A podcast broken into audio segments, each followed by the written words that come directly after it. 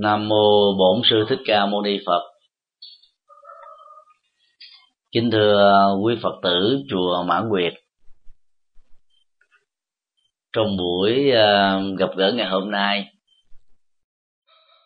chúng tôi kính gửi đến quý vị đề tài chấp mắt là gốc khổ đau.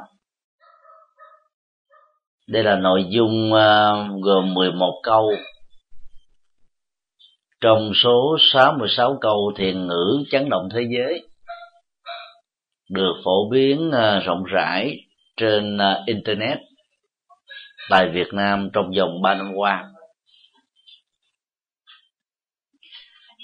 Tại Đài Loan và Trung Quốc đó, thì à, 66 câu thiền ngữ này đã được phổ biến từ năm 2004 và lập tức để trở thành à, những câu danh ngôn Phật dạy. Được rất nhiều các à, cư dân mạng tìm đọc. Như là chuyện phương xâm xử à, thế và giải quyết những nỗi khổ, niềm đau.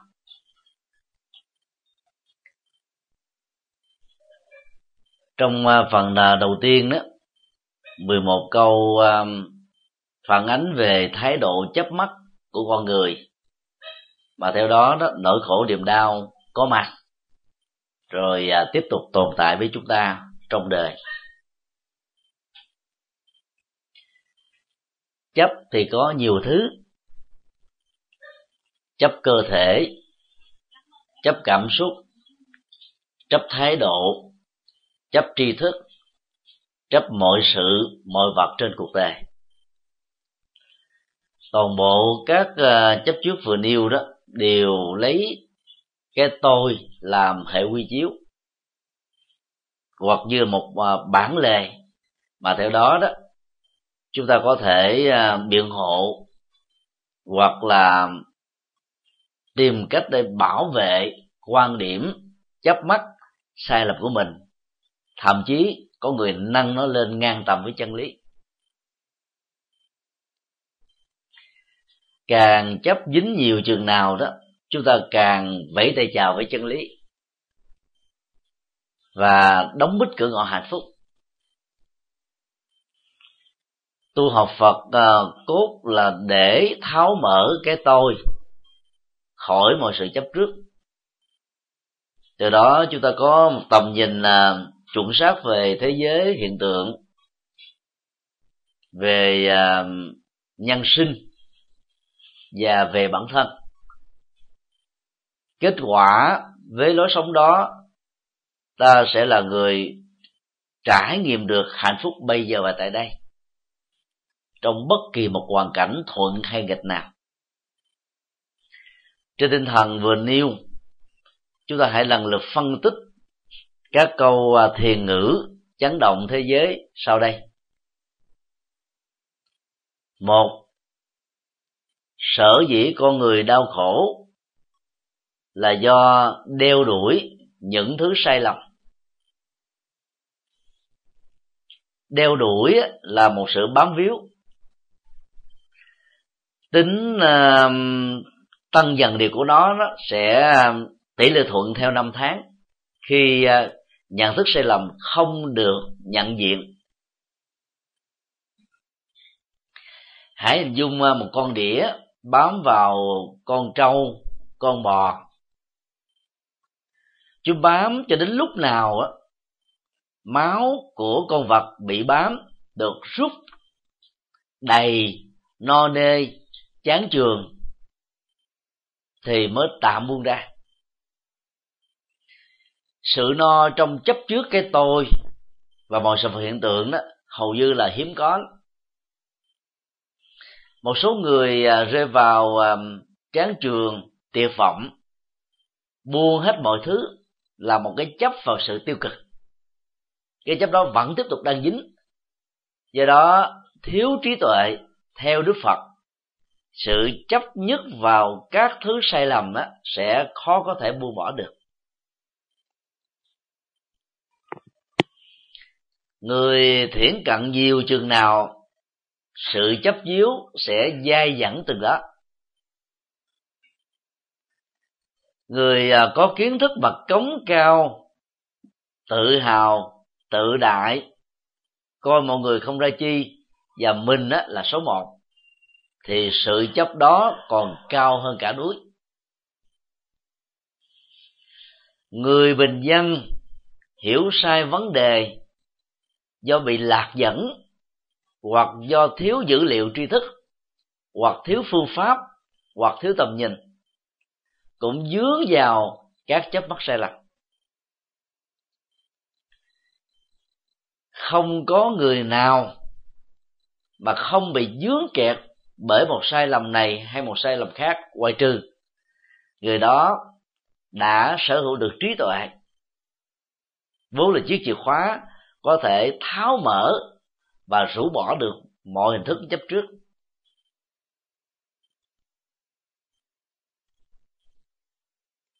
Vì tự ái, định kiến, mặc cảm, mà phần lớn những người bị dướng kẹt vào các chấp trước lại không muốn thừa nhận rằng mình là người đang bị sai. Do vậy để giúp cho người à, đang dướng vào cái sai bỏ được đó, thì phải có nghệ thuật. Đừng làm cho người bị sai cảm giác tự ái. Vì như thế thì họ sẽ bảo vệ cho đến cùng quan điểm sai lầm đó, nhằm chứng minh rằng nó là đúng. Thái độ cốc cần trong tình huống này sẽ trở thành là một chướng ngại vật rất lớn. Và nếu không khéo càng nhiệt tình. Thiếu phương pháp, ta càng làm cho người chấp mắt đó, dướng kẹt vào sự chấp mắt nhiều hơn.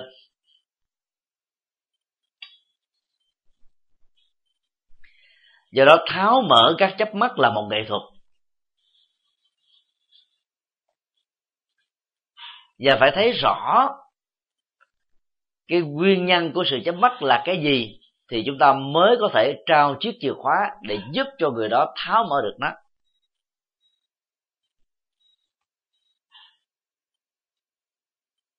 Do vậy, khi góp ý ai về việc xấu, sai, tệ lậu, dở, thậm chí là bất thiện, cần phải góp ý riêng để người đó không cảm thấy bị tổn thương hoặc ờ, bị va chạm, bị thách đố, bị đánh đố. Họ có thể ờ, từng bước khắc phục được các điều ngộ nhận hoặc sai lầm về lối sống và ứng xử. Tán dương cái hay, cái tốt, cái tích cực một người nào thì nên công khai. Ở nơi đông người thì càng tốt người được tán dương sẽ cảm thấy rằng là các nỗ lực, đóng góp, dấn thân, phụng sự, hy sinh của mình đó là được mọi người thừa nhận. Đánh giá đúng với những gì mà họ đã dày công sức, bỏ ra hoặc dân tặng cho cuộc đời. Đó là thuộc tâm lý.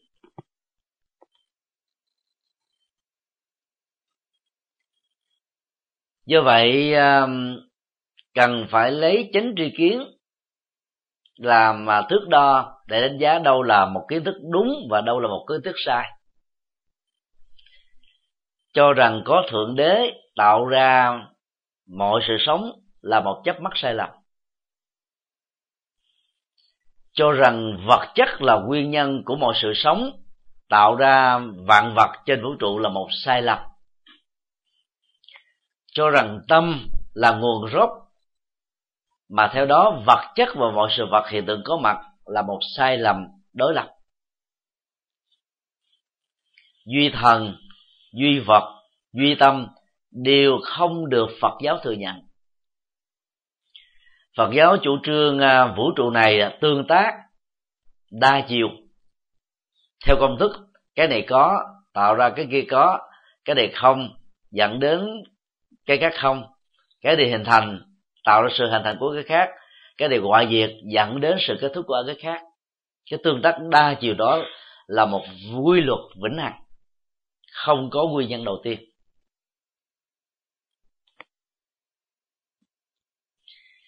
Chấp rằng à, tận thế diễn ra trong à, vài ba ngày, vài ba tháng, vài ba năm là một à, sai lầm lớn. Ngày 21 tháng 12 2012 tức cách đây một tuần lễ, được xem là ngày tận diệt thế giới theo nền văn minh cổ xưa của dân tộc Maya, Trung Mỹ. Niềm tin này à, đã um, sai lầm ở chỗ đánh đồng chu kỳ lịch năm một trăm hai mươi lăm năm là sự sống và kết thúc của thế giới. Kết thúc một chu kỳ lịch sẽ mở ra một chu kỳ lịch mới thôi. Kết thúc 12 giờ khuya ta có một ngày mới. Kết thúc ngày 31 ta có một tháng mới. Kết thúc ngày 365 ta có một năm mới cứ như thế thời gian tiếp tục trôi vần xoay không thay đổi. Như là một quy luật. Như vậy bất cứ một chu kỳ gì như một vòng tròn khi được đáo trở lại thì nó sẽ bắt đầu thành một vòng tròn tương tục và diễn ra. Thời gian không ngừng trôi. Khoa học hiện đại cho chúng ta biết uh, hành tinh mình đang sống trải qua 4,46 tỷ năm. Theo Phật học đó thì à, vũ trụ này gồm có bốn giai đoạn giai đoạn thành trụ ngoại và không. Chúng ta đang sống ở giai đoạn thứ hai là trụ. Ba giai đoạn thành trụ ngoại có thời gian là gần bằng nhau. Phối hợp với khoa học hiện đại thì theo phật giáo từ nay cho đến lúc trái đất chúng ta không còn sự sống con người trung bình là từ 8 cho đến 10 tỷ năm. Trong khoảng thời gian dài vô tận đó đó, chúng ta đào thai lên không biết bao nhiêu tỷ lần nè. Rất lâu xa, cho nên à, không lo sợ, không chấp vào các mê tín dị đoan phong tục tập quán, những niềm tin thiếu căn cứ mà theo đạo phật vốn làm cho chúng ta chìm trong nỗi sợ hãi. Sợ hãi được kinh điển mô tả đó là gốc rễ của khổ đau. Dùng trí tuệ soi sáng mọi hiểu biết được hiển bài, sợ hãi không còn có mặt nữa, chúng ta mới đích thực hưởng được hạnh phúc bây giờ và tại đây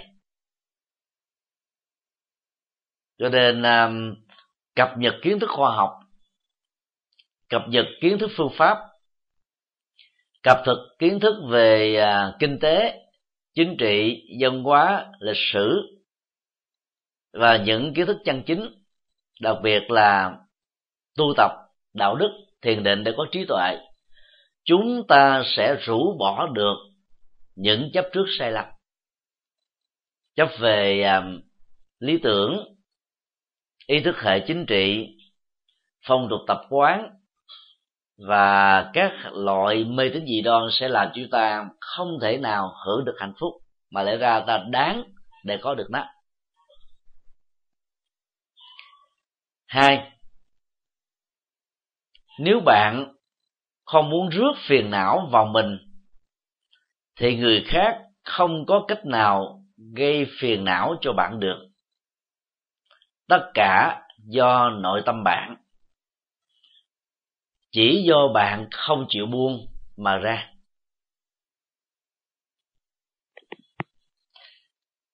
Lời à, nhận xét vừa nêu à, phản ánh à, những tác nhân dẫn đến sự phiền muộn, sầu bi, u não, khổ đau, bất hạnh. Đối với một con người như là đương sự đang hiện hữu trong một không gian và thời gian. Thói thường của chúng ta sẽ đổ lỗi quy trách nhiệm cho các nguyên nhân từ bên ngoài. Đạo phật không phủ định những cái tác động ngoại tại. Trên thực tế thì đức phật khẳng định rằng là tác động ngoại tại là duyên.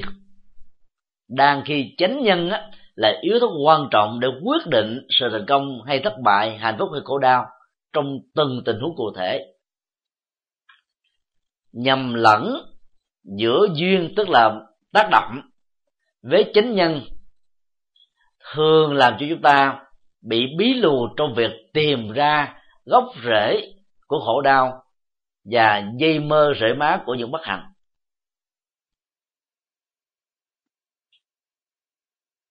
Các nghịch cảnh trong cuộc đời bao giờ cũng có, thời nào cũng có, ngay cả trong những giai đoạn được xem là vàng son nhất tại một quốc gia hay là giai đoạn thuận lợi nhất đối với một kiếp người.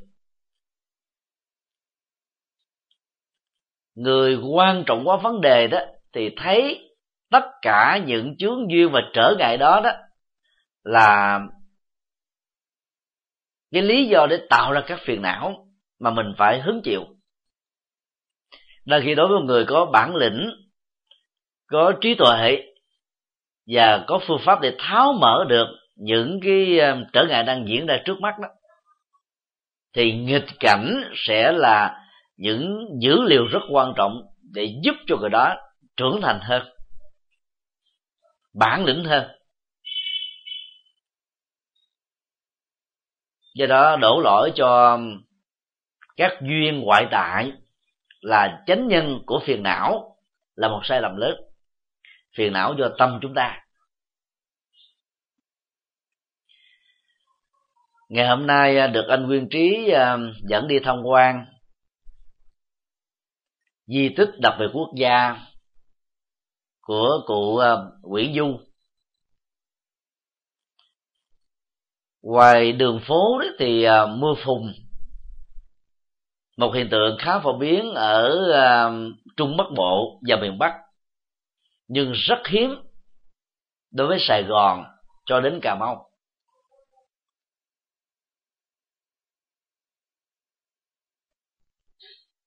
Cư dân à, địa phương tại hà tĩnh thì thấy à, mưa phùn vào mùa đông là một hiện tượng rất bình thường.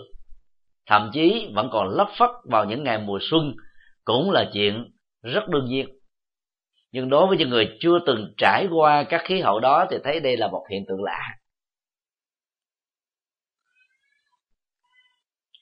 Nếu thói quen lấy mình làm hệ quy chiếu, lấy nơi mình sanh ra làm hệ quy chiếu á, thì người ta sẽ nói, trời ơi, khí hậu ở đây lạnh như thế, mưa phùn lất phất như thế, làm sao làm việc được? Làm sao sinh hoạt được? Mọi thứ có vẻ như bị ngưng lại. Đó là vì mình chủ quan thôi hàng nghìn năm vừa qua, tại nghệ tỉnh và nhiều tỉnh của bắc trung bộ và miền bắc, người ta vẫn sống như thế, vẫn sinh hoạt, vẫn làm việc, vẫn tạo hiệu quả kinh tế và nhiều cái cái cái cái chức năng dân sự và xã hội khác. Có sao đâu.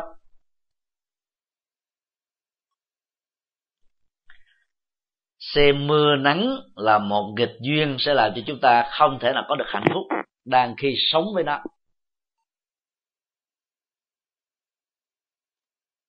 Người địa phương ờ, trong các đợt mưa phùn thì ờ, mặc vào cơ thể chiếc áo mưa. Thì mưa không tấn công mình.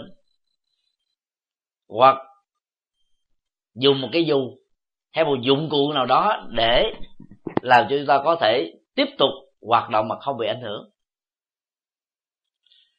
Dĩ nhiên không có ai ngớ ngẩn đến độ đi làm cái công việc chửi mưa, đánh mưa vì nghĩ rằng là mưa là một trở ngại, ngại lực cho mình. Mưa vẫn diễn ra và chúng ta dùng các dụng cụ chống mưa để công việc chúng ta không bị trở ngại. Mà trong thực tiễn đó khi gặp một nghịch cảnh do một người nào đó tạo ra hoặc người thân hoặc người dân hoặc kẻ thù chúng ta đã không khôn ngoan ứng xử như là ứng xử với mưa. Chúng ta thấy họ là một tác nhân. Chúng ta mất múa vào cái tính tác nhân đó chúng ta đánh đồng mình là một nạn nhân và chúng ta khổ đau bởi cái tính cách nạn nhân do một người nào đó đã cố tình tạo ra cho mình. Cho nên sự buông bỏ đó hầu như là rất khó. Như vậy phiền não đây là, là do cái nhận thức và cái sự tức tối rằng là tôi đang bị chê khăm phá đám trò gậy bánh xe hoặc là bị tạo trở ngại vì ganh tị, vì bị ghét bỏ, vì bị chu dập hoặc bị một cái lý do nào đó. Lối suy luận vừa nêu sẽ làm cho chúng ta không thể nào giúp cho tâm mình được an, mà lẽ ra đó, trong những hoàn cảnh xấu và nghịch như thế, ta cần phải trở nên điềm tĩnh hơn, sáng suốt hơn để thoát ra khỏi tính cách bị nạn nhân. Từ đó nó khổ niềm đau được kết thúc. Dân gian có câu hơi đâu giận người dân nước lã. Thì chúng ta bỏ qua cái tính cách ờ, tác nhân của người khác rất dễ. Vì mình nghĩ rằng là họ là không phải thân thuộc. Lâu lâu gặp một lần, thậm chí không biết có dịp gặp lại trong cuộc đời lần thứ hai không, dặn họ chi cho đó mệt. Cho khổ tâm vậy. Nếu ta biết ứng dụng quan niệm đó đối với hê đâu giận người thân thì tại sao bị khổ đau? Không giận người dân không giận người thân, thì còn chỗ đâu mà mà bị phiền não nữa? Rất tiếc là có người không giận người dân nước lạ nhưng mà người thân á, từng lời nói, cử chỉ, việc làm, cách ứng xử của họ làm chúng ta phiền lòng một cái, chúng ta ghim ở trong tâm. Gặp mặt không muốn nhìn, nghe tiếng không không không muốn ờ, giữ lại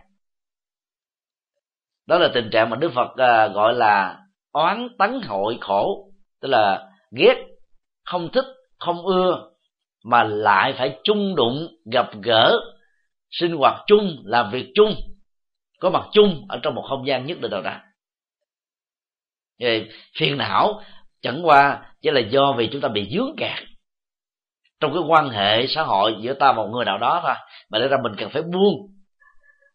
Cái gì giúp chúng ta buông? Chúng ta chỉ cần thấy rất rõ là do các giới hạn, con người bị kẹt vào tham sân si, con người không phải là kẻ thù của con người, tham sân si là kẻ thù chung.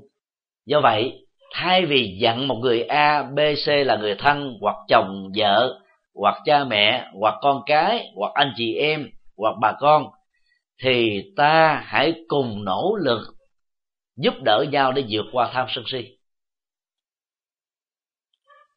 Thấy rõ được như thế, thì nội tâm chúng ta không bị rút lại thắt lại, khép lại. Đã mở rộng ra, cho nên à, không có ai có thể làm cho mình khổ được, ngoài chính mình thôi. Tự làm khổ mình á, là một hành động thiếu khôn ngoan. Mà lẽ ra, ta cần phải biết thương và chăm sóc hạnh phúc bản thân cho nên, bằng mọi cách, dưới mọi điều kiện, đức phật khuyên chúng ta là hãy buông các phiền não và khổ đau. Giống như à, mở bàn tay ra như thế này, các vật trong nó sẽ được rơi rớt xuống. Động tác mà mở chỉ là một tích tắc thôi. Thì có nhiều người cứ nắm chặt như thế này. Mỗi một nỗi đau, phiền não sầu muộn nó giống như một cái biển chai hay là một cái lửa lam càng siết chặt nó thì tim chúng ta rỉ máu, cảm xúc chúng ta bị thương tật vậy thôi. Cho nên hãy nỗ lực buông nỗi khổ và niềm đau. Ba, bạn hãy luôn cảm ơn những ai đã tạo ra nghịch cảnh cho bạn. Đây là một lối ứng xử thông minh rất khó làm. Không chấp nhất vào cái cái sai lầm của người khác là một sự rộng lượng mà tha thứ. Đằng này là thể hiện sự cảm ơn những người đã tạo ra các nghịch cảnh. Là vì ta thấy được nếu không có các nghịch cảnh đó, ta sẽ không vỡ lẽ ra các vấn đề sâu sắc hơn. Ta không trở nên là một người bản lĩnh để thành công hơn. Ta chưa chắc đó, trở thành là chính ta như bây giờ sau khi chúng ta đã trải qua các tai ách và trở ngại. Đó là một phương diện ứng xử tích cực, giúp chúng ta trực tiếp buông cái tác nhân tạo ra khổ đau bằng à, sự biết ơn đó.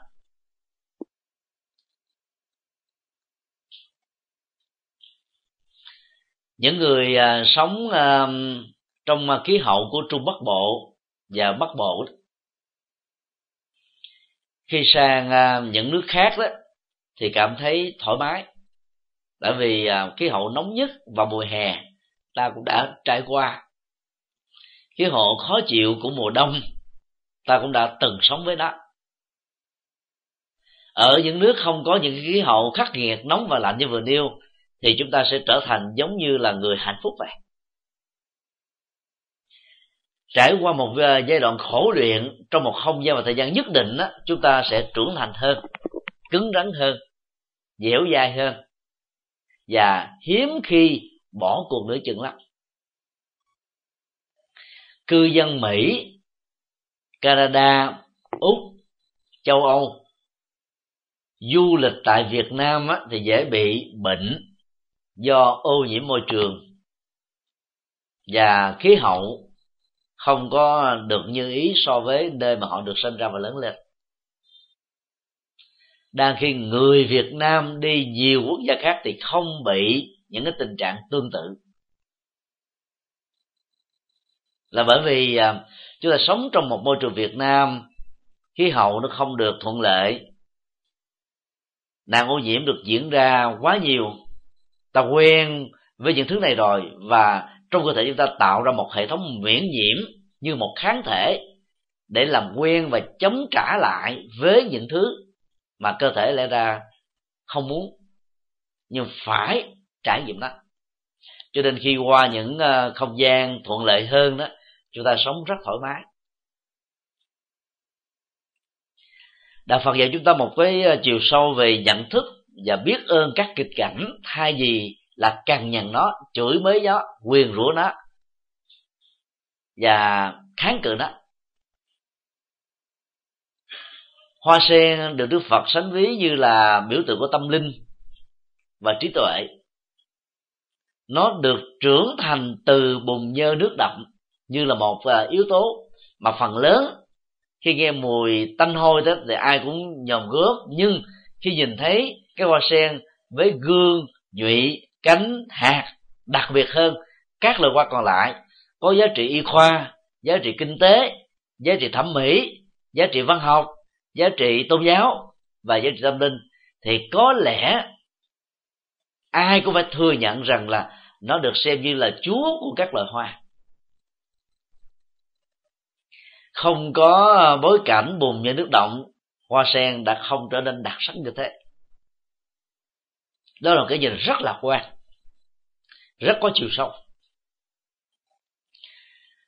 Một người con hiếu thảo sống trong một gia đình chẳng may những người anh em á, thì ganh tị sanh nạnh nhau không ai chăm sóc cha mẹ già. Người ấy phải nay ra làm hết tất tần tật mọi thứ. Nếu người ấy suy nghĩ rằng là tôi bất hạnh quá tôi phải làm hết tất cả mọi thứ mà không có ai chia sẻ. Thì mỗi một động tác làm chăm sóc cha mẹ sẽ trở thành một cánh nặng mệt mỏi, căng thẳng. Phước báo theo đó, mất dần, tan mòn. Đổi là một nhận thức thôi. Tôi rất may mắn sống trong gia đình như thế này, cho nên tôi có cơ hội hưởng được phước trọn vẹn trong việc chăm sóc mẹ và cha ở tuổi già. Lẽ ra nếu tôi chia sẻ hoặc có người thân chia sẻ, thì tôi chỉ được một phần bảy, một phần mười phước thôi đằng này tôi hưởng trọn gói. Cũng là động tác chăm sóc đó, lòng hân hoan, sự tình nguyện, thái độ hạnh phúc, nó có mặt với chúng ta. Ngay cái tích tắc mà chúng ta đang làm phận sự, có giá trị tình người này. Ý nghĩa hành động đó trở nên thiêng liêng hơn và đạo đức hơn.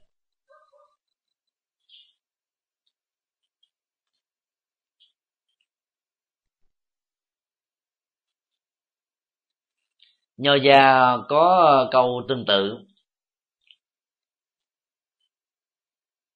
Ai chỉ trích ta là thầy ta, ai khen ta là kẻ thù ta. Cái câu thứ hai thì hơi cực đoan. Khen tặng đúng không phải là kẻ thù, mà là một sự khích lệ, một thừa nhận và tính giá trị từ những hành động chân chính phù hợp luật pháp và đạo đức mà ta đã làm. Còn chỉ trích mình thì có hai thứ chỉ trích đúng chỉ trích sai. Chỉ trích sai nó trở thành như là một cái à, tiếng chuông cảnh báo để chúng ta không bị dướng kẹt vào đó trong tương lai. Chỉ trích đúng nó sẽ trở thành là cái cái ngọn đuốc sôi đường giúp cho chúng ta thoát ra khỏi cái bế tắc mà mình đang bị dướng kẹt. Mà đến lúc vì tình thân vì liên minh mà rất nhiều người à, cộng sự đối tác thuộc hạ và thân quyến chúng ta đã ngại ngùng mà không dám đề cập đến. Cho nên à, ta bị dướng kẹt trong một cái à, cái cái cái trở ngại mà không có lối thoát. Do đó, hãy biết ơn các nghịch cảnh khi nó có mặt với mình. Bao gồm luôn cả người tạo ra nghịch cảnh đối mình. Bằng cách đó, ta rũ bỏ được cái ăn quán giang hồ, cái sự trả vai. Hãy để kẻ ác thủ ác và đền tội ác bằng luật pháp và luật nhân quả. Ta không dạy gì làm thế chức năng của luật pháp và nhân quả. Bốn. Bạn phải luôn mở lòng khoan dung lượng thứ cho người khác, dù họ có tệ bạc bao nhiêu, thậm chí đã làm tổn thương bạn. Bạn phải buông bỏ để có niềm vui đích thực hơn.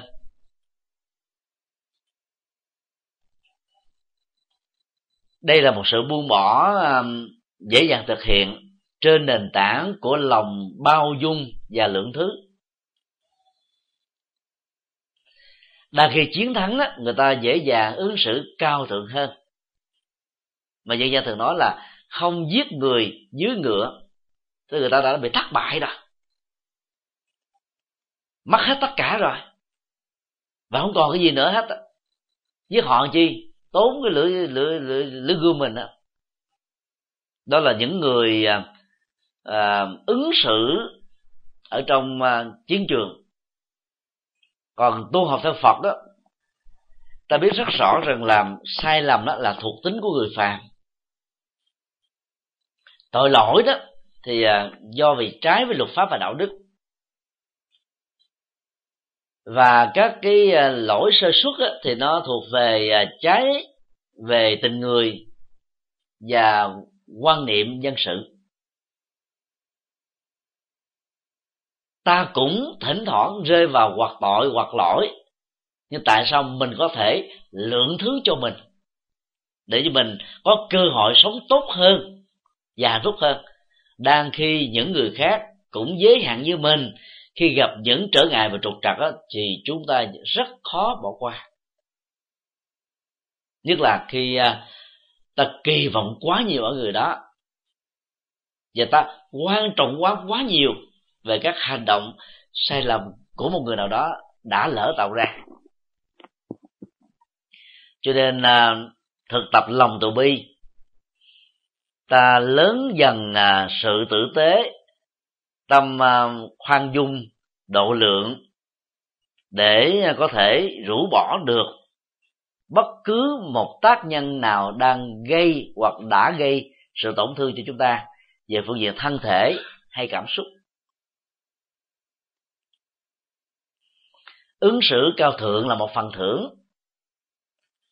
Vừa thể hiện nếp và sống văn hóa cao thượng, vừa thể hiện được cái sự trị liệu để giúp cho một người xấu đó có cơ hội được hồi đầu luật pháp đã khoan hồng. Những ờ, phạm nhân có ờ, quá trình nỗ lực tốt và hồi đầu tốt.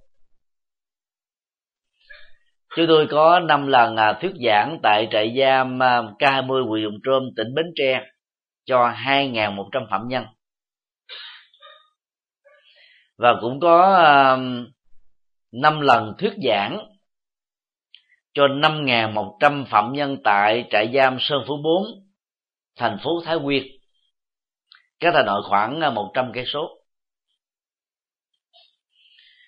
những phạm nhân này à, phạm tội hình sự chịu án từ 5 năm đến 25 năm tù giam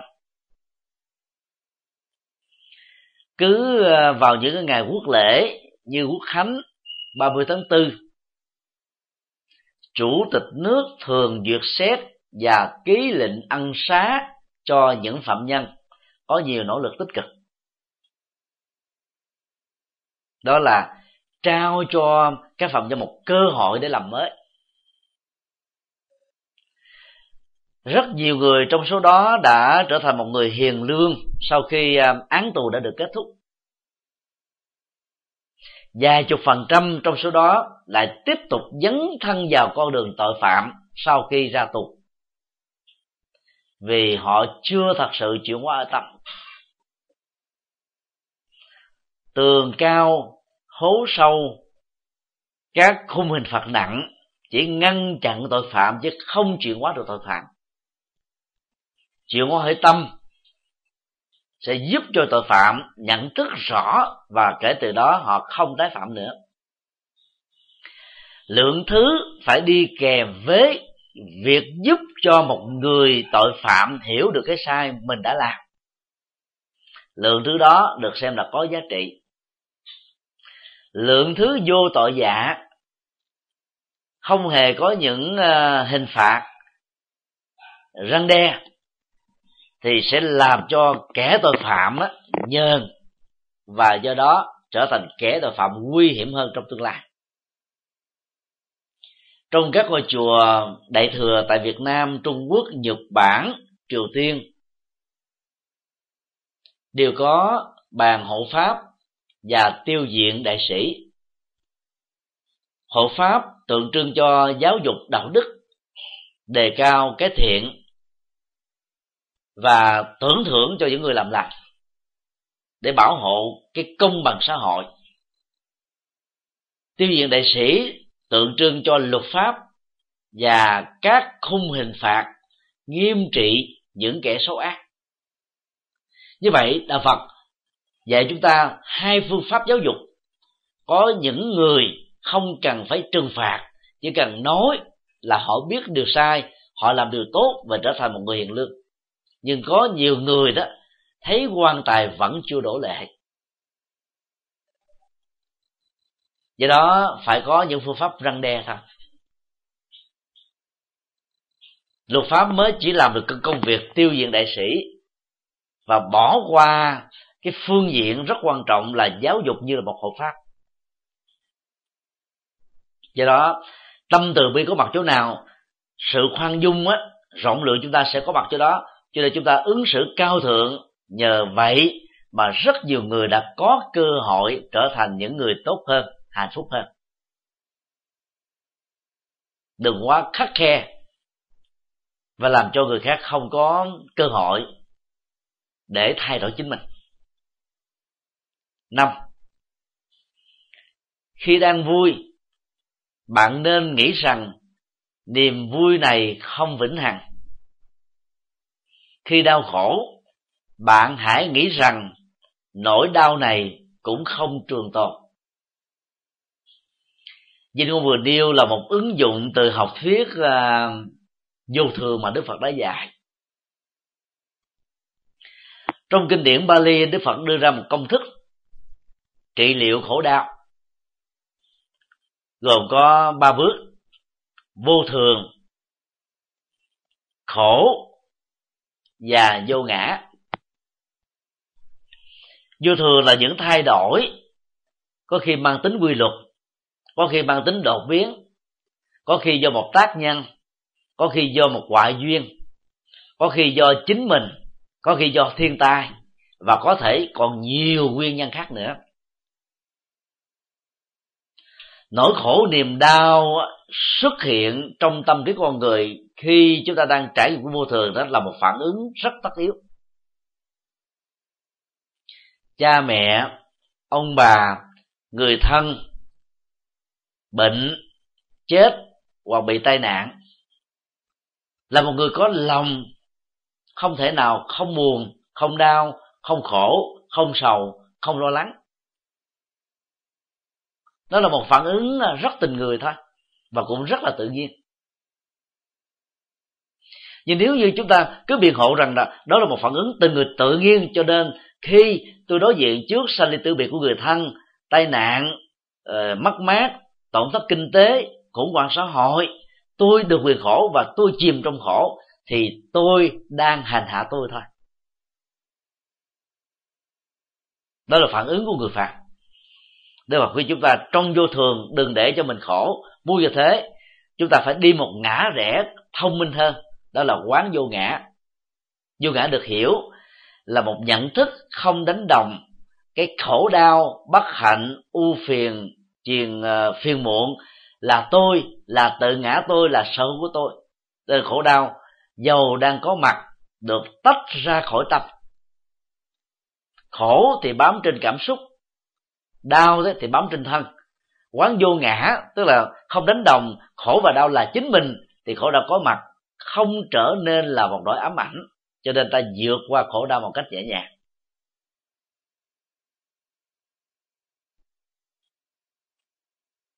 rất nhiều người đã không chịu nhìn như thế.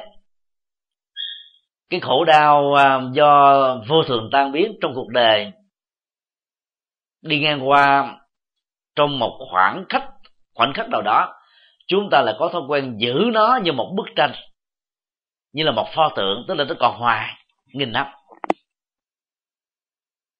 Đó là chúng ta bị ngộ nhận thôi. Cho nên à, phải thấy rõ cái khổ đau không còn hoài và hạnh phúc không còn hoài. Để đang khi hạnh phúc đó, chúng ta không phá phước không phí phước và biết sống tình người để chia sẻ phước cho những người kém may mắn hơn. Và đang khi ta hưởng hạnh phúc, ta không có tự hào, tự đại, ứng xử mất tình người. Để sau này đó, gặp vào các hoàn cảnh khó khăn á, ta không bị người khác ứng xử tệ bạc. Trong niềm vui, không nên chìm đắm trong hưởng thụ quá mức. Phải biết dừng cương lại, làm chủ chính mình và biết sử dụng cái nguồn phước đang có một cách khôn ngoan để phước tiếp tục tạo phước.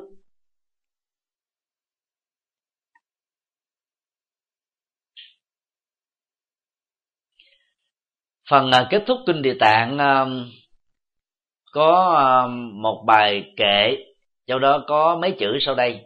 Ham vui, khổ vô cùng. Mỗi người hãy xem nó như là một công án mà điều mà mình không nên quên đang lúc vui quá mức, chúng ta đánh mất chính mình. Đang lúc vui quá mức, chúng ta đã sai lầm. Đang lúc vui quá mức, chúng ta đã phá phước. Đang lúc vui quá mức, chúng ta đã phạm pháp. Đang lúc vui quá mức, chúng ta đã sống thiếu tình người. Và còn nhiều cái hậu quả kéo theo sau nữa. Hãy nhớ, khổ vô cùng là một hậu quả mà việc đam mê và hưởng thụ cái thú vui sai phương pháp như là một quy luật không mua tha chúng ta. Do đó à, đừng nên cường điệu quá cái khổ đau đang có và cũng đừng nên nhiễm đắm trong cái niềm vui đang được sở hữu. Đó là một ứng xử rất là thông minh. Hàng mặt tử khi bị thất tình đã Lê Lệ rất nhiều bài thơ quan ngoại khổ đau, tạo một di hưởng tiêu cực cho rất nhiều các thế hệ. Có người đã theo đó mà tự tử chết. Người đi, một nửa hồn tôi mất, còn nửa hồn kia bỗng dậy khờ. Tình yêu đối với hàng mặt tử, một người theo công giáo, được định nghĩa như là một cái khối tròn trịa, đầy đủ. Và khi à, cuộc tình đó tan vỡ vì à, hai người yêu nhau khác tôn giáo, khác quan điểm, khác phong tục tập quán, khác cá tính, không môn đăng hộ đói và nhiều lý do khác, thì à, cái khối hạnh phúc đó bị vỡ làm đôi. Một nửa đó thì mất không còn vết tích nữa còn lại, có cũng như không, bỗng dậy khờ đó là một sự cường điệu về khổ đau thôi. Khi mất tình yêu con người tiếp tục còn có tình cha mẹ tình con cái tình anh chị em à, tình thân tình xã hội tình đồng đội tình liên minh tình người và còn nhiều thứ khác hàng triệu triệu thứ khác. Nhưng mà cái người cường điệu khổ đau đó thì nghĩ rằng là tôi mất hết rồi. Tức là đánh đồng cái hạnh phúc của tình yêu là tất cả. Đó là một sai lầm đó là ngộ nhận thôi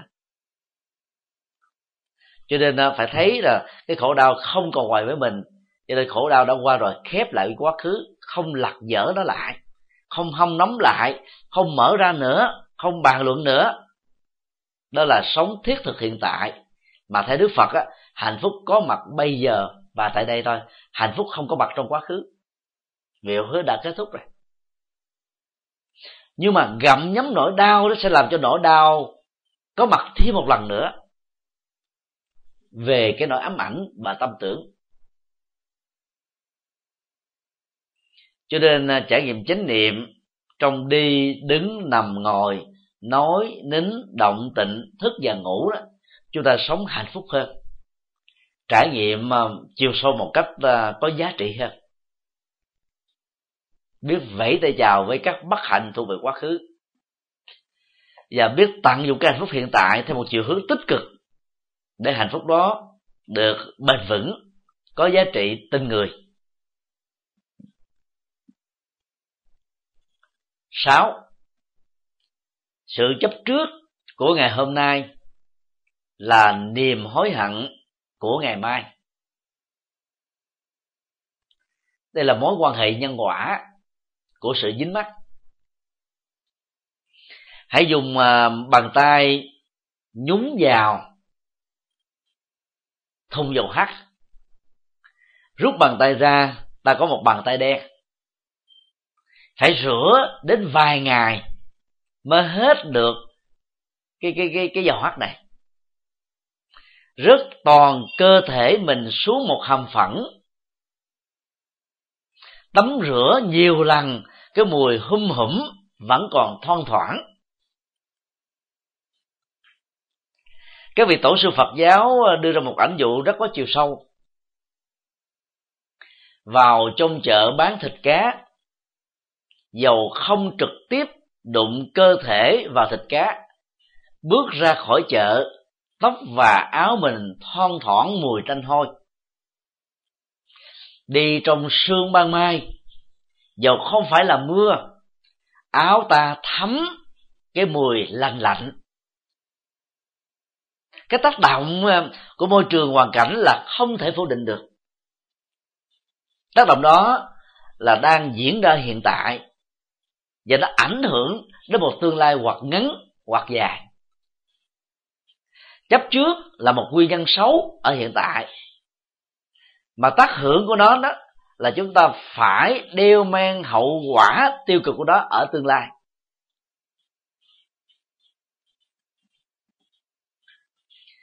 Những người à, giận dai trở thành là giận dài giận dài thì trở thành là giận dở, mà giận dở thì mất hạnh phúc.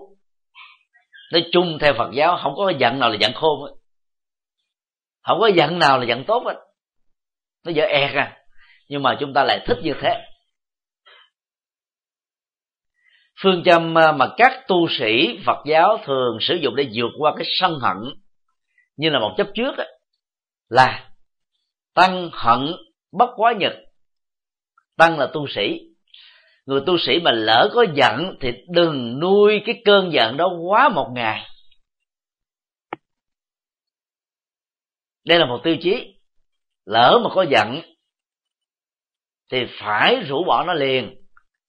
Nếu rũ bỏ mà chưa được, còn ấm ức, còn tức tối, còn khó chịu, thì hãy nhớ tiêu chí là thôi, cho nó sống tối đa là một ngày, sau đó là phải kết liễu nó. Đó là một quyết tâm để vượt qua cái cơn giận. Nhiều người à, thiếu tu học phật đó giận để ém vào trong lòng và trở thành là giận hiểm. Không nói tế không nhắc đến. Lúc nào chết thì mang theo chứ không bỏ được. Những câu nói như những câu nói như à, tao chết đó thì mày đừng tế nhìn mặt tao.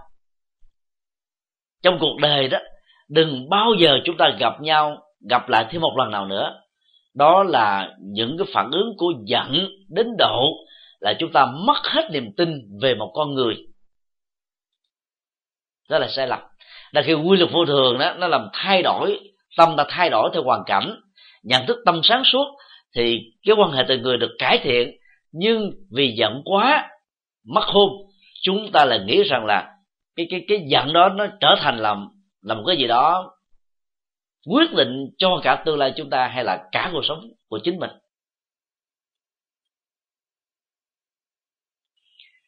Trong à, bài kinh à, tương ưng đức phật đưa ra ba hình ảnh và dạy chúng ta là đừng nên chấp vào cái giận để chúng ta có được hạnh phúc trong tương lai.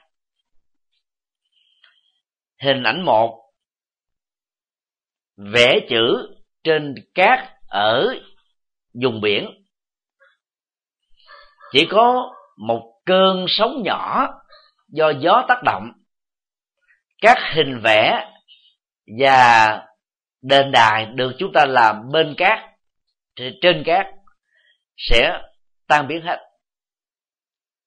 Tương tự, đức phật khẳng định, những người nào giận, tức thì sau đó là buông bỏ, sẽ có được cái mặt phẳng như cát, sau mỗi lần nước đi ngang qua. Tình huống hai. Khắc chữ ở trên đá. Chữ đó và hình thù đó sẽ có thể tồn tại vài trăm năm, vài nghìn năm, nếu không bị bom đạn tàn phá. Đức Phật khẳng định người nào giận dai và chấp vào cái giận này đó, thì ăn quán giang hồ đó sẽ đeo mang và bám víu chúng ta trong mọi cảnh giới sống và tái sinh. Trong chiến trường, bên chính nghĩa, bên phi nghĩa, giết lẫn nhau, chết trong sân hận, tái sinh ra, gặp nhau trong thời bình, lại tiếp tục trở thành là các đảng phái đối lập, kháng cự nhau chống đối nhau. Và cứ như thế cái cuộc đời này nó dẫn đến rất nhiều các cái à, trở ngại và khó khăn. Cho nên khi ta gặp một cái gì đó bất hạnh, hãy rủ bỏ liền, đừng chấp. Đừng giữ cái sân hận. Một vị tướng thuộc à, chính thể Việt Nam Cộng Hòa, sống ở Mỹ. Vào năm 2006 chúng tôi gặp thì ông à, có làm hai câu thơ và ông khẳng định rằng là nhờ hai câu thơ đó mà ông đã sống được hạnh phúc dưới tác động lời dạy của Đức Phật. Còn chút rượu nồng xin rót xuống, giải oan cuộc thế bể dâu này. Cái cuộc à, chiến tranh 30 năm nội chiến từng ngày giữa miền Bắc và miền Nam dưới à, ảnh hưởng của mỹ đã làm cho người việt nam không nhìn nhau là anh em. Do vì khác nhau chính thể và ý thức hệ. Rất nhiều người à, sau khi qua mỹ vẫn tiếp tục mơ mang cái hận thù đó. Và bỏ không được. Vào ngày 30 tháng 4 nếu trong nước ăn mừng ngày thống nhất thì ở hải ngoại cộng đồng Việt Nam ở Mỹ, Canada, Úc, châu Âu làm lễ quốc hận nhưng mà vị tướng này đó là có một cái nhìn biết tháo mở và không chấp ở hiện tại nữa. Rễ rễ oan cuộc thế. Và dầu cuộc thế đó rất là bể dâu. Thương hải tăng điền, ta phải vượt qua thôi. Đối với lính, tướng thì rượu đó là bạn đồng hành. Người ta uống rượu, thậm chí ngày mai chết. Bữa nay có nhiều người nghĩ rằng nó là vui, nhưng theo đạo phật á mượn rượu giải sầu sầu thêm nặng. Muốn giải qua cuộc thế thì không phải nước, rót rượu xuống, mà phải rót nước từ bi. Nước tha thứ, nước rộng lượng, nước hỷ xả, nước buông xả, thì chúng ta mới giải được cái nỗi oan ức và cái hận thù giữa mình và một người nào đó đã từng có. Do hiểu lầm, do bị tác động, do bất đồng và có thể bất kỳ một lý do nào khác. Cho nên à, đừng để cho cái chấp hận thù, sân hận, khổ đau hiện tại trở thành cái nỗi hối hận trong tương lai.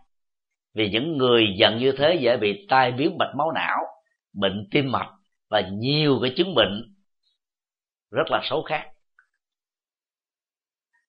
Giận là hại chính mình thôi chứ không hại người khác. Diệt Dương à, câu tiễn ở Trung Quốc khi mất nước, đã dùng à, phương pháp à, 10 năm ngậm đắng nuốt cay, ngủ giường trong để nhắc nhở cái khổ đau mất nước. Nhờ đó mà ông đã khởi nghĩa thành công giành lại độc lập chủ quyền. Theo đạo phật, không cần phải tự hành hạ mình như thế. Rất may là ông này có phước. Chứ 10 năm mà ném mặt gầm gai nhiều người là đã bị tai biến rồi. Số khác thì mắt mát khùng khùng.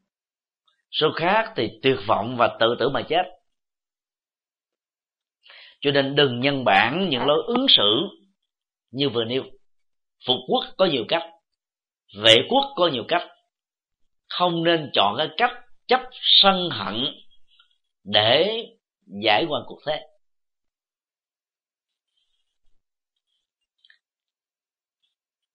Bảy. Bạn có thể có tình yêu, nhưng đừng dính mắt nó. Vì chia ly là lẽ tất nhiên. Tình yêu à, trong sáng dẫn đến một tương lai là hôn nhân.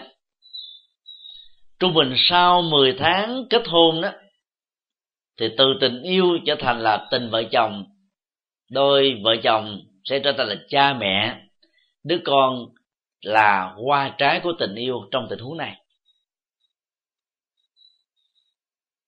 Không phải bất kỳ một tình yêu nào cũng đều dẫn đến các hôn nhân. Tình yêu đầu lòng á, tình yêu đầu tay đó, thường là tình yêu tan vỡ. Cái này là có cái um, cái vết hằn rất là mạnh, khống chế và ám ảnh gần như con người suốt cả một đời. Đó là một chuyện hiển nhiên thôi. Là bởi vì à, trong não chúng ta ta chưa có những cái hình ảnh. Ngoài cái hình ảnh đầu tiên đó, cho nên cái gì nó là đầu đó, nó sẽ được nhớ dài. Nhưng rồi chúng ta phải thấy rằng là ngay cả các tình yêu hạnh phúc trở thành à, hôn nhân trung thủy, loan phụng hòa minh, trăm năm hảo hiệp, cho đến à, răng Long tóc bạc, thì cũng có lúc vợ và chồng phải chia tay nha thôi. Chia ly là chuyện không thể tránh khỏi. Một người chết trước, kẻ chết sau là chia ly của tình yêu và hôn nhân. Hiếm khi có tình trạng hai người chết một lúc mà phần lớn là tai nạn chẳng hạn như ờ, công chúa Diana và người tình đạo hồi của bà. Thì trong tình huống đó thì phần lớn sự tái sanh sẽ có thể dẫn đến tình trạng rất quan trái. Trở thành là anh em song sinh hay là chị em song sinh. Chết một lúc thì tái sanh một lượt. Tại việt nam đó thì ờ, các hòa thượng từ xa xưa đó có một cái mẹo phật song sinh một nam một nữ đó, thì giàu người nữ có sanh ra sao vẫn xem là chị. Để tránh cái tình trạng một cặp tình nhân chết và tái sanh cùng một lúc, có mặt trong cùng một gia đình, và do vậy có thể dẫn đến tình trạng loạn luân. Khi đóng vai chị, thì cái tình là tình cảm đã trở thành là một cái tình thương. Nó không bị dướng kẹt vào giới tính nữa.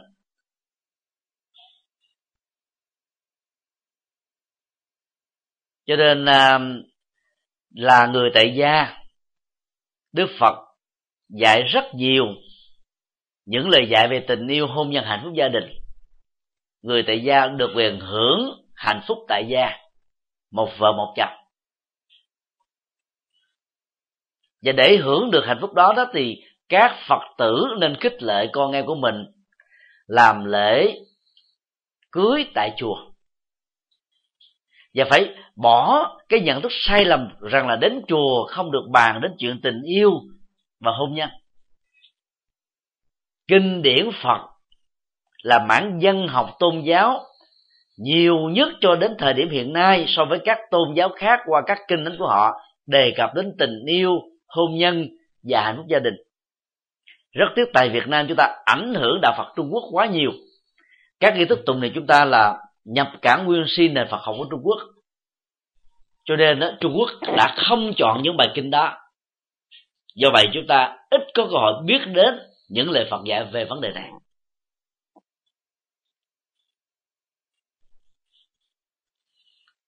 Trong bài kinh à, đức phật dạy cho nàng dâu của cư sĩ cấp cô độc ngài nêu ra bảy loại vợ và bảy loại chồng. Loại thứ tư theo đức phật là lý tưởng nhất và có khả năng xây dựng hạnh phúc gia đình nhất. Vợ là bạn đồng hành của chồng chồng là bạn đồng hành của vợ. Một khái niệm rất có chiều sâu. Phân tích dưới ờ, ánh sáng của tâm lý học hiện đại đó, khái niệm đồng hành có thể được hiểu qua ba phương diện thứ nhất, vợ là bạn của chồng và chồng là bạn của vợ. Ngoài các cuộc hôn nhân do cha mẹ sắp xếp, trước khi đến với hôn nhân đó, cặp vợ chồng này đã từng là bạn của nhau. Tình bạn lúc nào nó cũng cao sáng. Hạnh phúc của người bạn là mang lại hạnh phúc cho người mình quan tâm. Không có kỳ vọng người đó hồi đáp lại đó là một sự đóng góp rất vô tư, rất cao thượng, mang tính phụng sự nhiều. Nhưng khi trở thành chính thức là vợ chồng của nhau đó, một số người trong chúng ta đã quên đi cái tình bạn đó. Chúng ta đổi qua cái tình trách nhiệm, tình bổn phận, cho nên khi một người nào đó chưa thực hiện được như thế, chúng ta sẽ cào nhào, cằn nhằn, và chính cái đó nó giết dần và chết mòn cái tình yêu và hạnh phúc vợ chồng do vậy, phải tiếp tục duy trì tình bạn trong quan hệ vợ chồng. Thứ hai là bạn tình của nhau. Phần lớn chị em phụ nữ quên phương diện quan trọng này. Khi đã trở thành vợ chính thức và là mẹ của con chung, thì nhiều bà vợ đó đã không màng đến các cái kỹ năng sinh hoạt vợ chồng và làm cho một số người chồng đó cảm thấy buồn, chán, hay là không không hài lòng được. Do đó, cần phải đóng vai là người tình của nhau trong tổ ấm gia đình. Cái đó không có gì là tội lỗi. Đức phật cho phép đúng người, đúng chỗ, đúng tình huống, một vợ một chồng. Và phải làm đúng được cái chức năng này đó thì mới giữ vững được hạnh phúc vợ chồng. Đây là điều khó nói, nhưng đó là một sự thật phần lớn các cái cuộc à, tan vỡ hôn nhân liên hệ đến đời sống à, vợ chồng. Một bên thì à, quá nặng như một nhu cầu, một bên á, thì quá ít và không quan trọng về nó. Thiếu tính đồng hành về phương diện đó có thể làm cho nhiều cặp vợ chồng đổ vỡ. Nếu không đổ vỡ thì dẫn đến là ăn phở, hủ tiếu, bánh canh, xôi, chè bún mỡ rất nhiều. An toàn thực phẩm không có. Giá lại cao. Để tốn tiền đi nữa. Còn đang khi ăn cơm ở nhà đó, thì cơm nóng mọi thứ được an toàn, giá rẻ, chất bổ nhiều. Khỏi phải lo. Thứ ba vợ là vợ hợp pháp của chồng chồng là chồng hợp pháp của vợ. Và quan điểm này đó, theo đạo phật đó, rất có giá trị. Đã chính thức là vợ chồng của nhau thì phải có lễ hôn và đăng ký luật pháp để chúng ta có được những cái quyền chánh đáng. Nhiều chị em phụ nữ không biết về vấn đề này, cho nên sau này khi bắt đầu với nhau, lỡ mà ly dị toàn bộ các thiệt thòi nằm ở người nữ hết. Con thì gần mẹ nhiều, ít có thương cha. Cho nên khi ly dị đó thì à, người mẹ chọn con, nhưng nếu không có năng lực tài chính và kinh tế thì luật pháp không cho phép. Mà nếu cho phép thì đó cũng là một cánh nặng.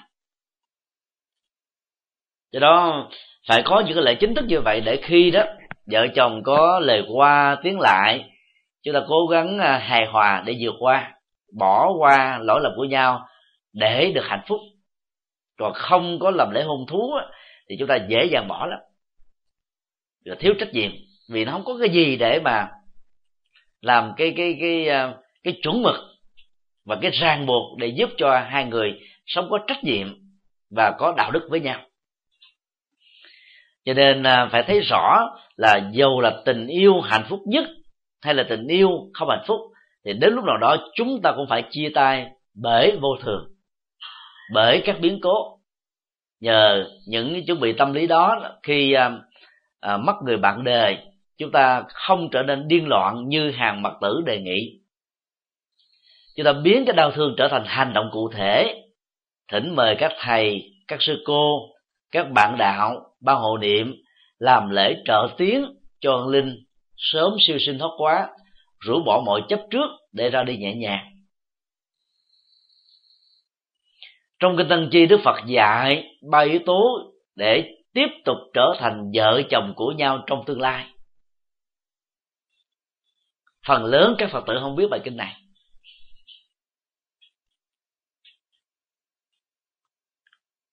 Điều một, theo đức phật á, thì đang khi là vợ chồng của nhau cả hai đều phải trung thủy nhất mực, không ngoại tình dù là trong tâm tưởng. Điều hai, người ra đi trước. Phải giữ một cam kết là chờ người còn lại để tiếp tục gặp nhau ở kiếp sau. Điều ba, người đi sau đó phải trung thành nhất mực. Hài lòng với tình yêu và hạnh phúc đã có với người quá cố của mình để không phải bước thêm một bước nữa. Thì khi sinh ra trên lệch tuổi tác do một người chết trước, một người chết sau, gặp nhau lần đầu tiên là thương nhau liền. Và biểu hiện của một tình thương, tình yêu và hôn nhân có cái gốc của hạnh phúc chung thủy trong quá khứ là họ sẽ không cãi vã nhau, không ly dị nhau, thương yêu nhau, dìu dắt nhau và rất hạnh phúc cùng nhau đó hôn nhân à, mang tính à, có cái duyên quá khứ tác động. Còn đại đa số còn lại đều là do sự lựa chọn của tự do ý chí đó.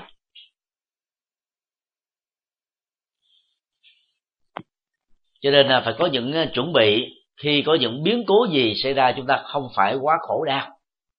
Và đó chính là một sự ứng xử thông minh. Có trách nhiệm nhau, nhưng không bị dính mắc vào nhau. Để cả hai cùng được hạnh phúc tám. Đừng lãng phí mạng sống tại nơi mà nhất định về sau mình sẽ phải hối hận. Lãng phí mạng sống là dại dột nhất. Vì khi mạng sống bị kết liễu á, là ta mất hết mọi thứ ở kiếp này. Có muốn cũng không có có thể làm được cho nên bằng mọi giá phải giữ mạng sống đúng theo luật pháp và đạo đức. Chết hy sinh cho tổ quốc. Chết vì việc nghĩa. Chết vì việc thiện. Chết đang khi ta làm từ thiện là một cái chết cao thượng. Chết có ý nghĩa.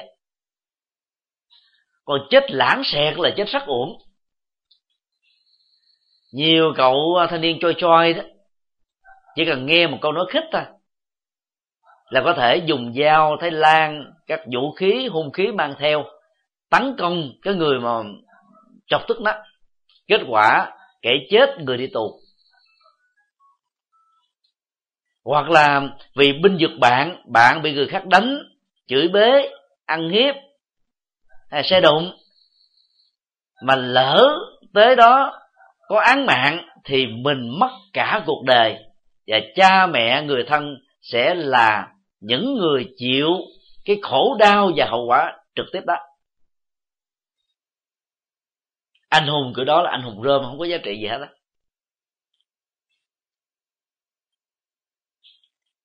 gần đây um, khi báo chí đưa tin à, một chàng sinh viên bị giật máy laptop, chàng thanh niên đã đuổi theo à, kẻ cướp, truy đuổi đến lúc tận cùng kẻ cướp đã dừng lại, kháng cự. Chàng thanh niên thì tay không, kẻ cướp thì có dao. Kết quả là một sơ suất nhỏ chàng sinh viên đã chết tại chỗ. Kẻ cướp mang chiếc laptop và tẩu thoát. Mấy ngày sau đó đó thì à, nhiều cái phản hồi trên báo chí, trong đó có một tờ báo. Đề nghị là tất cả hãy cùng bắt cướp hãy cùng làm các chiến sĩ để chống lại các cái bất công xã hội. Theo chúng tôi, đó là một sự xúi dục. Rất nguy hiểm. Những người làm công tác an ninh và an toàn trật tự xã hội đã được trả lương bởi nhà nước để làm tốt cái nhiệm vụ này. Họ được huấn luyện, họ được tập luyện, họ có kỹ năng, họ có những cái ứng phó và họ có những chuẩn bị cần thiết cho việc đó còn đang khi những người thường dân thì đâu có những cái học rồi tập và để làm công việc này. Mà bắt chước trở thành là các uh, võ sĩ thì có chừng tôi mạng mất một cái máy laptop thậm chí là mất một trăm máy laptop còn không sao. Chúng ta có thể dành dụm làm việc và có được lại nó nhưng mà mất sự sống là chúng ta mất hết tất cả. Cho nên lời khuyên khôn ngoan khi bị cướp hành hung và uy hiếp, đừng nên phản cự. Chúng yêu cầu đưa chìa khóa thì cứ đưa. Chúng yêu cầu đưa tiền thì cứ đưa. Sau đó chúng đi. Kháng cự lại chúng do tức tối đang khi mình không phải là một võ sĩ cao cường thì chúng ta sẽ bị chết thôi. Đó là chết lãng xẹt. Chết thiếu thông minh cái chết đó sẽ mang theo cái nỗi uất hận và cái cảnh giới tai sanh chúng ta sẽ trở nên hơi mờ mịt.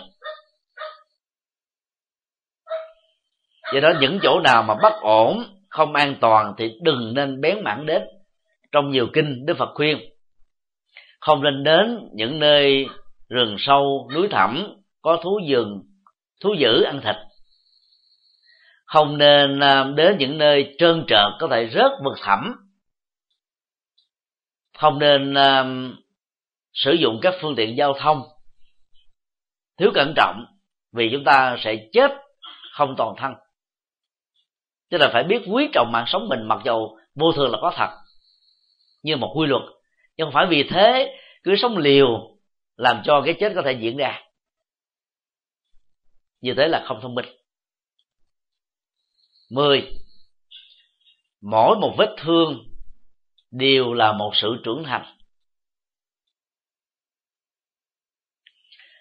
Vết thương à, cơ thể có thể do thiên tai tai nạn, bất cẩn trong lao động, bất cẩn trong giao thông và thiếu chánh niệm. Vết thương lòng là do chúng ta sống à, không khéo, hoặc là do chúng ta bị bội bạc, bội nghĩa, bội tình còn chúng ta quá chân thật cho nên bị lừa. Hoặc do thiếu hiểu biết mà chúng ta bị mắc bẫy, hoặc có thể nhiều lý do khác nữa. Đừng bị ám ảnh bởi các vết thương đó. Trong kinh à, đức phật đưa ra một ảnh dụ, người đi đường, bị một mũi tên bắn trúng sau lưng, ngã xuống trên mặt đất có các phẫn sau đây sẽ diễn ra. Phản một, kẻ um, nạn nhân đó sẽ um, la hét thất thanh và đòi trả thù, trừng phạt tác nhân đã gây ra cái cảnh quan trái này. Đức Phật nói, người ấy có thể chết trước khi có điều kiện để thực hiện. Tình huống hai nạn nhân ờ, đau đớn, nhưng không ờ, khóc lóc, không rên rỉ, bằng một cách tìm các dịch vụ cứu thương để được sống còn. Các việc giao lại cho những cơ quan luật pháp để làm cái việc đó, được thì quá tốt, không được không sao. Sống còn là mối quan tâm quan trọng nhất trong tình huống này. Tình huống ba, vừa la thất thanh truy cứu và cũng muốn trả thù trả đũa kẻ đã tạo ra tội phạm. Đức phật kết luận người ứng xử trong tình huống hai là thông minh tức là không để lại vết thương lòng cũng không bận tâm về việc đó. Miễn ta còn được sự sống là tốt rồi. Còn mọi việc á, hãy để cho những cơ quan chức năng làm. Ta không nên làm chung vào đó đó là cách là biết thương mình và xem đó như một cơ hội để trưởng thành. Từ đó về sau trở nên cẩn trọng hơn, có phương pháp hơn, bài bản hơn, khéo léo hơn, để ta có được sự an toàn hơn. Cứ mỗi lần mà bị vết thương, chẳng lẽ mình à, đi trả thù trả đũa, suốt cuộc đời chúng ta sẽ chỉ để làm công việc đó thôi, không có thời giờ để làm việc khác có giá trị hơn.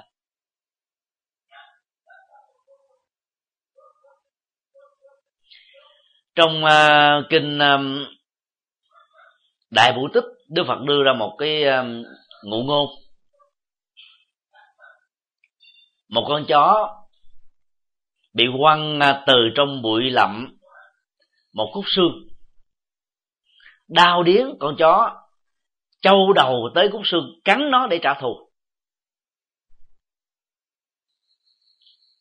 Cũng khúc xương đó quăng vào con sư tử. Sư tử đau điến quan sát khắp mọi nơi và xem từ đó biết rất rõ khúc xương không phải là kẻ thù của mình, định hướng được người quăng cho nên tấn công người quăng. Phần lớn chúng ta tạo ra phản ứng giống như con chó. Tức là rất thiển cận.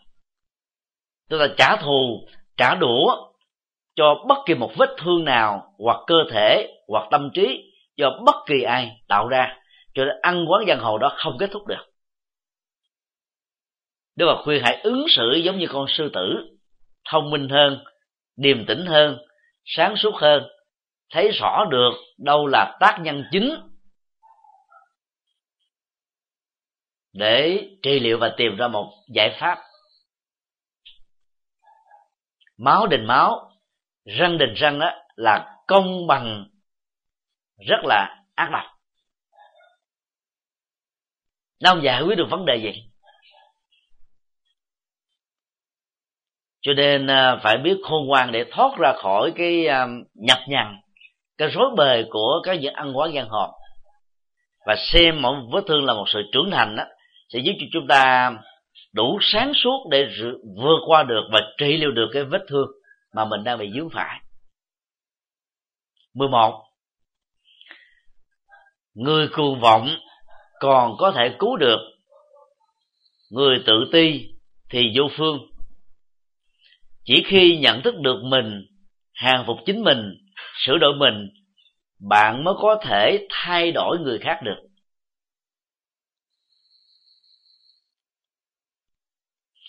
Thì ngữ này à, cho thấy rằng là mặc cảm tự ti đó là một thái độ đánh giá thấp bản thân mình. Dưới cái mức tối thiểu mà mỗi người cần có. Chúng tôi thường sánh ví mặc cảm tự ti giống như là một bánh xe. Vỏ rất tốt, ruột rất bền, nhưng mà không có hơi ở trong đó chiếc xe nào già đồng tốt, máy móc tốt, xăng dầu đầy đủ. Nhưng lại có những cái bánh xe không có hơi. Không thể nào đưa chủ nhân nó đến nơi cần đến. Nếu nỗ lực chạy, sẽ bị tai nạn thôi. Mặc cảm tự ti sẽ làm cho chúng ta đó, gần như là đánh mất cái sự tự tin. Không khai thác được những tiềm năng vốn có mà theo đức phật đó người nào cũng có một kho tàng tiềm năng giống như nhau thôi. Triết học và tâm thức học thường được gọi là duy thức học. Cho rằng à, mỗi người có một cái kho tàng thức a lệ gia tất cả các hạt giống tri thức kiến thức phong tục tập quán tôn giáo kinh nghiệm giáo dục trải qua hàng tỷ tỷ tỷ tỷ kiếp sống không mất đi chỉ cần có một xúc tác, thì các hạt giống đó bắt đầu trỗi dậy.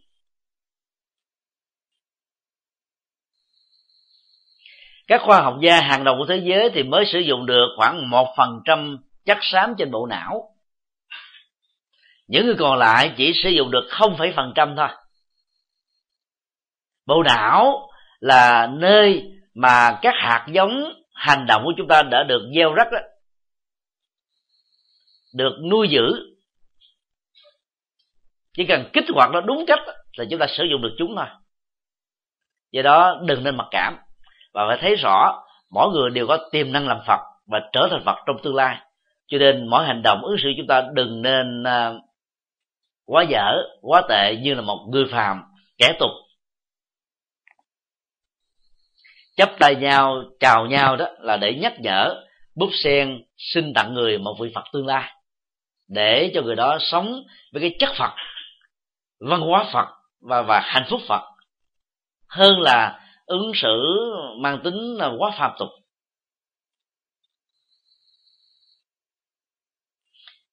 Mặc cảm tự ti đã làm cho chúng ta không thấy giá trị văn hóa dân tộc là có ý nghĩa. Ngày nay đó dân hóa dân tộc Việt Nam đã bị mất gần như đến tám chín phần trăm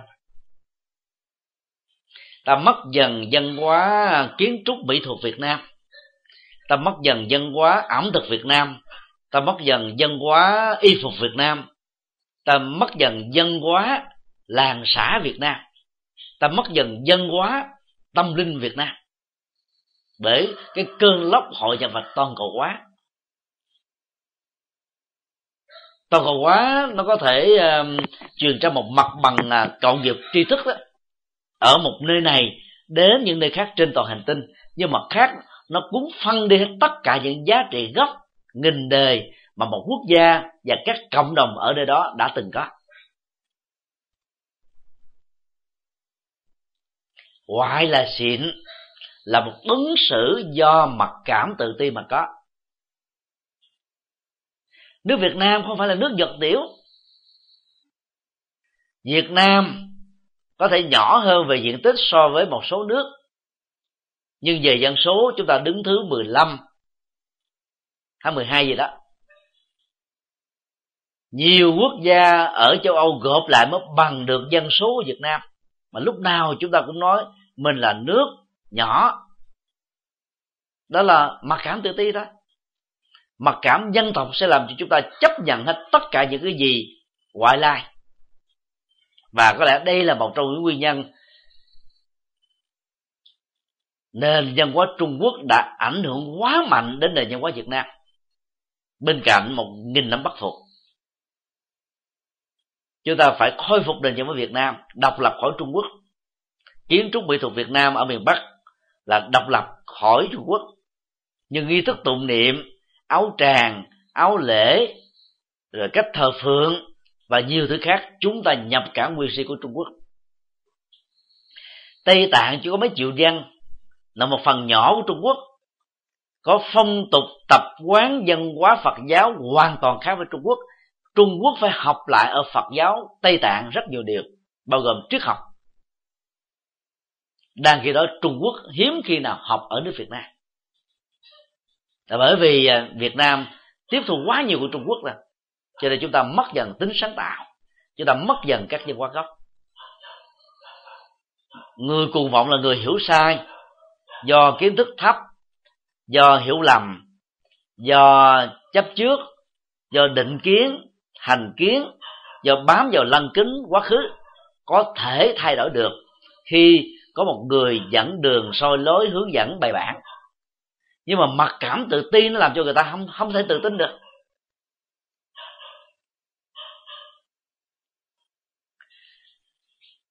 Câu chuyện gã cùng tử ở trong kinh diệu pháp luân qua là một ví dụ về mặt cảm tự ti. Cha ăn sinh đó là con trai duy nhất của ông đại tỷ phú, nhưng mà bị à, loạn lạc trong thời chiến. Sau này tìm ra được manh mối con mình á, muốn cho con mình trở thành là cái người kế thừa, đứa con khủng hoảng, sợ hãi. Vì nghĩ rằng là ông chủ mình đang cai một cái bẫy và theo đó có thể giết mình, bắt mình tù tội trước cái ngày tiếp nhận cái gia tài kết xù đó, chàng ăn sinh đã trốn cha và gia đình mình ra đi. Vô phương cứu chữa, người cha đã không dùng phương pháp đó. Và cho các gia nhân đó, giả dạng là những kẻ ăn sinh tiếp cận, sống gần gũi, kết bạn với đứa con trai ruột của mình. Và rủ nó về một cái cơ sở khác của người cha ruột để làm thuê mướn. Huấn luyện nó từ việc quét phân, hút rác, làm vệ sinh, trở thành là bữa củi, gánh nước, nấu cơm. Từ việc đó nâng lên việc quản lý, từ việc quản lý nâng lên những việc cao hơn. Từ từ sau vài năm, đứa con này đó có được kiến thức đúng, phương pháp đúng, tự tin được tăng trưởng. Lúc ấy, ông tỷ phú mới công bố với mọi người bằng các bằng chứng rằng cái nhân vật đó chính là con trai của ông và kể từ đây nó trở thành là người kế thừa. Đó là một bài à, học giáo dục rất là tốt. Chúng ta phải nạp những cái dữ liệu tri thức đúng và phương pháp để cho một người mất tự tin mặc cảm tự ti đó từ từ nâng mình lên cao để thành đạt. Bóng đá thì có các ông bầu để biết dòm dò, dòm chân. Để chọn một tiềm năng huấn luyện trở thành là một thiên tài hay là nhân tài. Lãnh vực nào cũng phải có những ông bầu như thế hết, thì mới làm cho những tiềm năng trở thành là hữu dụng được. Theo đức phật đó thì à, chinh phục được mình, làm chủ chính mình, vượt qua được mình bằng những sự sửa đổi tích cực đó chúng ta mới có thể làm thay đổi người khác được vì mình mà không làm được những lời huấn hổ đối với người khác á, chỉ bằng thừa thôi. Áp dụng công thức này trong giáo dục các bậc cha mẹ phải làm gương. Vì con em chúng ta bắt trước trẻ thơ bắt trước người lớn thiếu nhi bắt trước thanh niên thanh niên bắt trước lão niên. Cứ như thế làng sống sau đẩy làng sống trước. Phong tục tập quán được lặp lại được duy trì văn hóa tích cực á, được à, làm lớn được phát triển. Cho nên à, muốn cho con em mình á, được hạnh phúc thì mình phải làm gương. Ở vùng mà trung bắc bộ và bắc bộ đó, có một câu nói mà theo chúng tôi là mang tính phá hoại phật giáo. Cần phải thay đổi. Già vui chùa trẻ vui nhà. Câu này rất nguy hiểm và cái câu đó nó làm cho rất nhiều người nghĩ rằng là ở tuổi trung niên trở xuống mà đến chùa là hay có vấn đề. Về cái đầu, chắc là thất tình, thất bại, thất nghiệp, hay là mất cái à, tự tin. Đức phật khuyên chúng ta huấn luyện con em trở thành phật tử từ nhỏ. Khi trở thành phật tử từ nhỏ đó thì con em chúng ta đã được huấn luyện các tố chất tâm linh không dựa dẫm vào cha mẹ, nhưng vẫn duy trì sự hiếu kính. Có tinh thần tự lập, biết yêu thương, hỷ xã công đức, tinh thần vô ngã, thái độ vị tha, lấy tri thức làm sự nghiệp, cho nên nó trở thành thanh đạt về sau này. Do vậy, khi con em đến tuổi năm sáu, cha mẹ, ông bà nên dẫn con em đến chùa gần nhất, quy y là phật tử đến tuổi 13, 14 cho quy lần nữa để hâm nóng lại. Đến tuổi đôi mươi nếu vẫn chưa thấm tương trao phật giáo thì lại cho quy thêm một lần nữa. Một người quy nhiều lần không sao hết càng tốt.